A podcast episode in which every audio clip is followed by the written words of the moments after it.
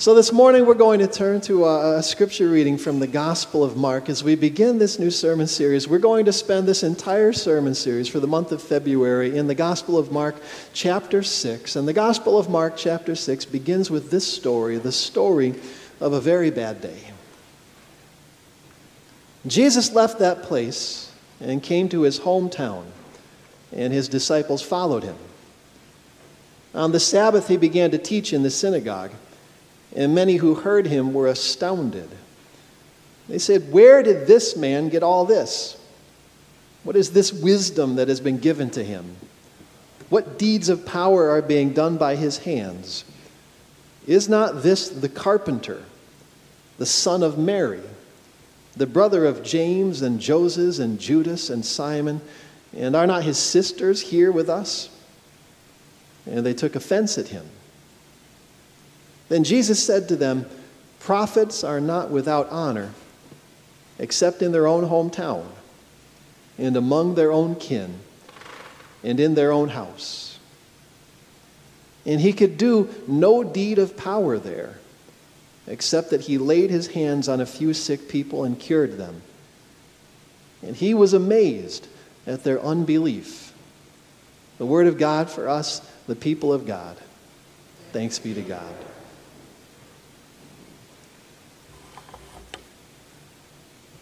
So, way back in 1955, a young psychologist named Emmy Werner had a brilliant idea.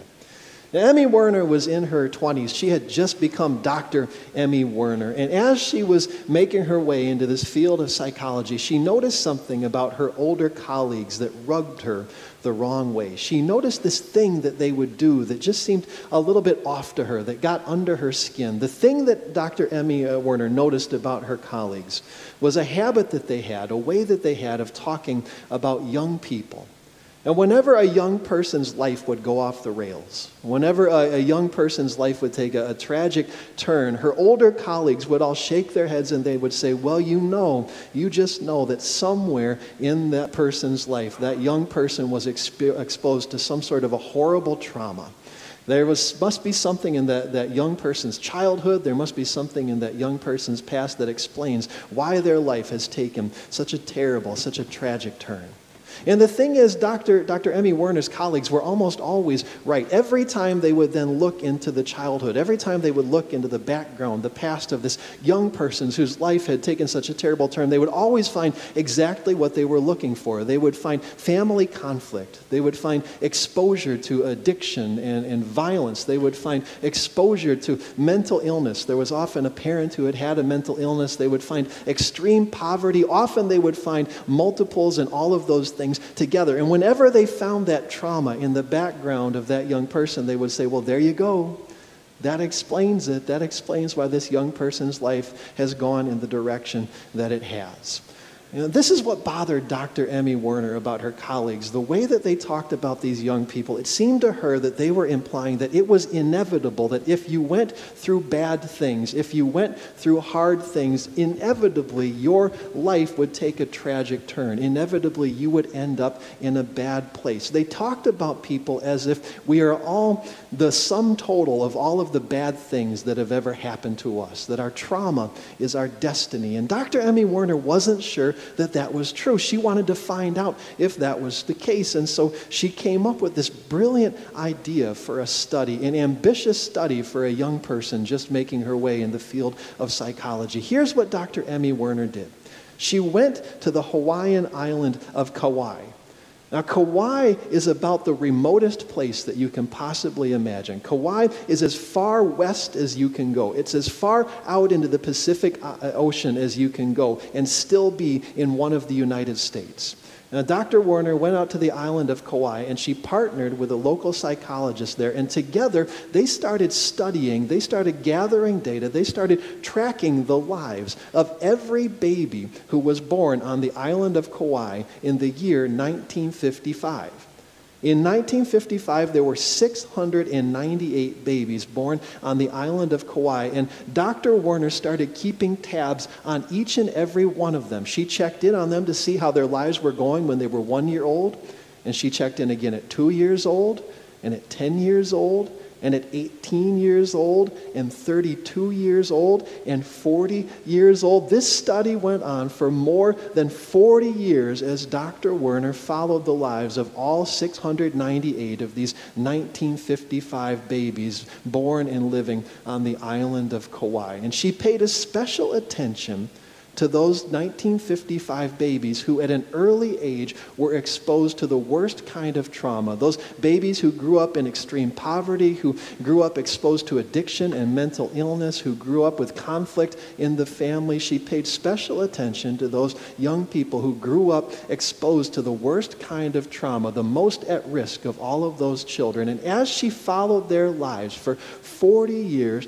Dr. Werner discovered that her colleagues were largely right That those young people who were exposed to terrible trauma at an early age really did seem to struggle in life. By the time that they were 10 years old, many of them were developing learning problems and behavioral problems.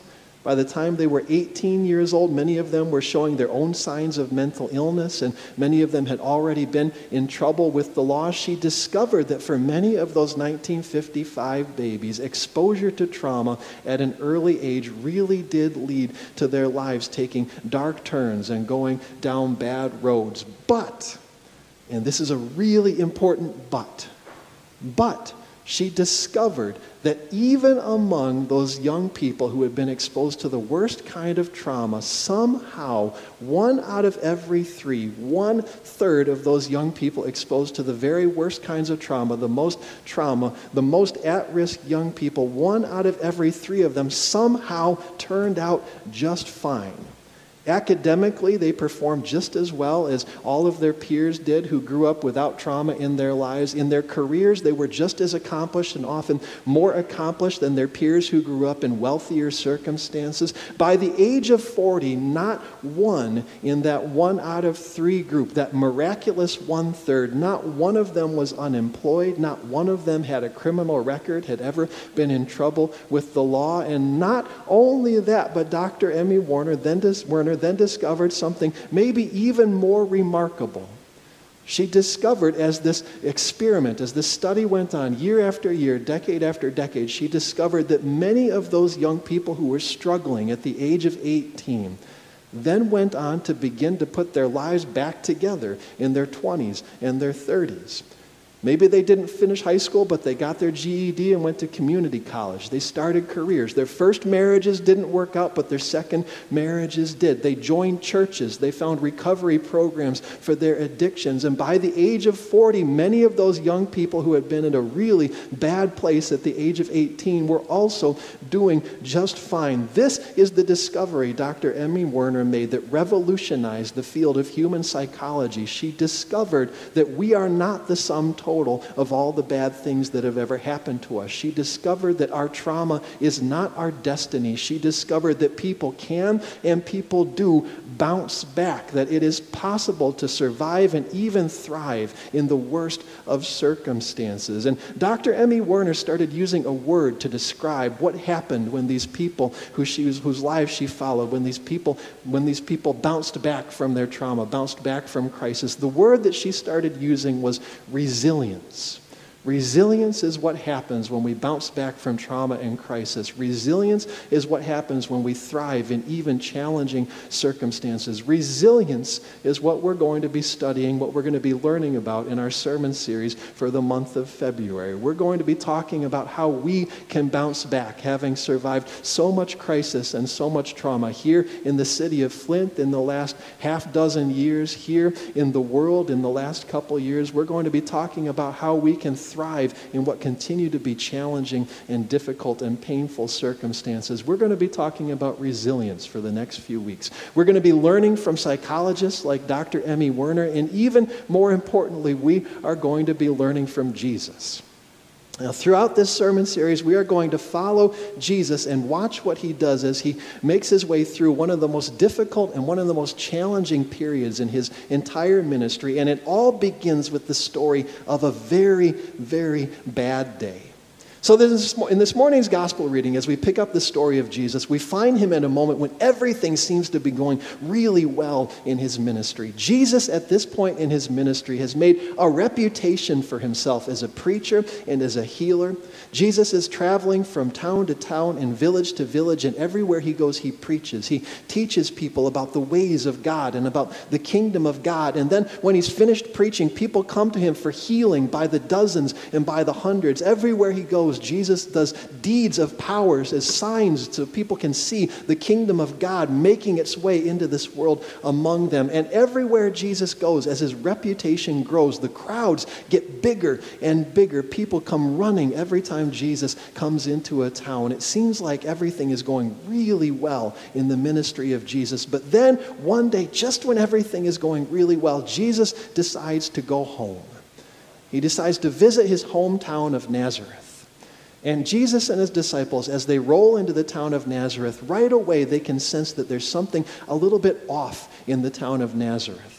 Uh, usually, when Jesus walks into a town, people come running and a great big mob of people immediately surrounds him. But when Jesus walks into Nazareth, it's almost as if people are going out of their way to ignore him. They know who Jesus is, they recognize Jesus, they have heard about the, the deeds and the great works that Jesus has been doing everywhere. But it's almost as if people are going out of their way to avoid making eye contact with Jesus. It's almost as if they are going out of their way not to seem impressed by Jesus. Jesus. And so nobody approaches Jesus. Nobody talks to Jesus. No mob, no crowd of people surround Jesus. And it's the Sabbath.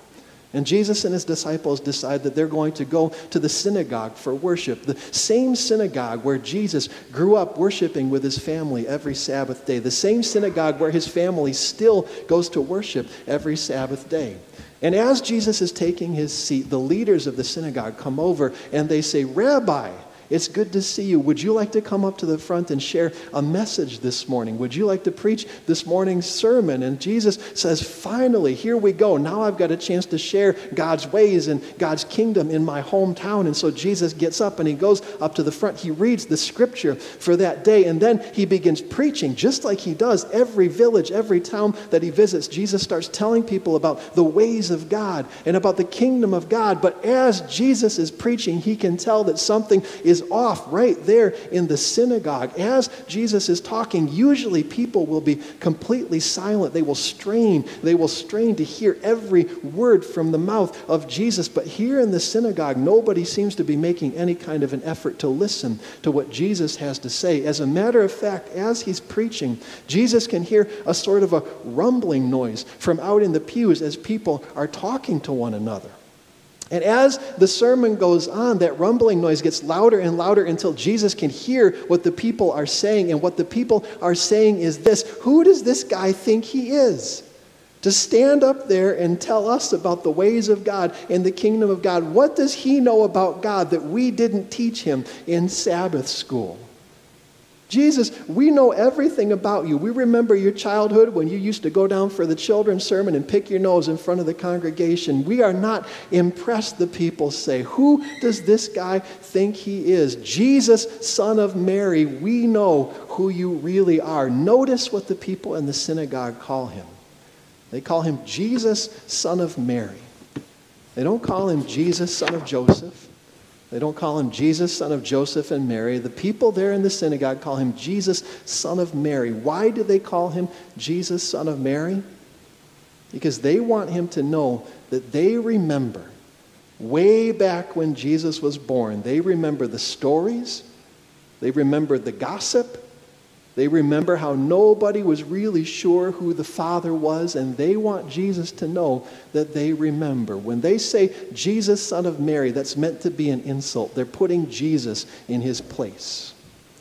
And finally, Finally, the rumbling gets to be so loud and so noisy and so insulting that Jesus decides that he just is through putting in the effort. He just can't compete. And so, in what I've always imagined was a very angry and frustrated voice, Jesus looks out at the, at the congregation and he says, Prophets have honor everywhere they go, except for in their hometown. And then he takes his seat. And just when it seems like this day couldn't get any worse, then after worship, Jesus is ready to do what he always does after he preaches. Jesus is ready for anybody who needs healing to come to him. Jesus is ready to meet the crowds. Jesus is ready to do deeds of power so that people will be able to see God's kingdom making its way into the world among them. But somehow, something after worship that day goes terribly wrong. The gospel tells us he could do no deeds of power in that place. Except, the gospel tells us, except he cured a few people who came to him with illnesses. For me, that would be a really good Sunday. For me, that would be a really good afternoon of worship, uh, after worship. Uh, but, but for Jesus, this is a really off day. For Jesus, it's clear that somehow the power that he usually has has failed him. Jesus has a no good, terrible, awful, rotten, very bad day. And like I said to the kids earlier, I, I kind of like that. I know that this story is really miserable for Jesus, but I appreciate and I'm grateful for the fact that we have the story of this day recorded in the Gospel so I can know that Jesus also had really bad days. There's something comforting to me on my worst days to know that Jesus also had days when nobody would listen to him and it seemed like everybody was against him and nothing he tried to do went right and everything went wrong and his power just wasn't where it usually was. It's good to know that Jesus also had days like that. But I tell you, I think my favorite part of this story is what happens next. If we keep on reading, if we keep reading just past where this morning's gospel reading ended, if we keep reading past, he could do no deeds of power in that place. And he was amazed at their unbelief. If we keep on reading, the very next verse, the very next word that follows on after this story is the word then. Then he went around teaching from village to village. Then Jesus got up and dusted himself off and kept doing the work that God sent him to do. Then Jesus bounced back. Jesus, no matter what people said about him, no matter how rotten his day was, Jesus never lost sight of who he was. He never forgot. He never stopped believing in what God had sent him into this world to do. He held on to those things and he bounced back and he got up again the next day and he went right back out there and did it. Now, the next few weeks, we're going to talk about how Jesus is able to bounce back. We're going to talk about how we see Jesus finding resilience in these stories. But for today, for this Sunday morning, it's enough for us simply to read this story and know that He did. For us this morning, the most important thing we can do is to discover what Dr. Emmy Werner discovered all those years ago to discover that it is possible to bounce back, that resurrection happens even from the most tragic circumstances, that we are not the sum total of the worst things that have happened to us, that our trauma is not our destiny, that tomorrow is not written by all of our worst yesterdays. This morning, this morning, the best thing that we can do, the way that we can begin to find resilience, is simply to hold on to hope and to believe that somehow, by the grace of God, we will get to the point in our story where the next word is then. Let's pray. God, we pray that you would help us to find our then. Help us to find the resilience of Jesus the resilience that kept him going even when people insulted him, even when people told stories about him, even when people called him names and resisted him. Help us to find the resilience that kept Jesus believing in himself even when no one else believed in him. That kept him doing your work when it seemed like it would have been just as easy to go back to making cabinets. God, help us to find resilience here among your people, here in the presence of Jesus, here in these words of the message you sent to us. All these things we pray in Jesus. Amen.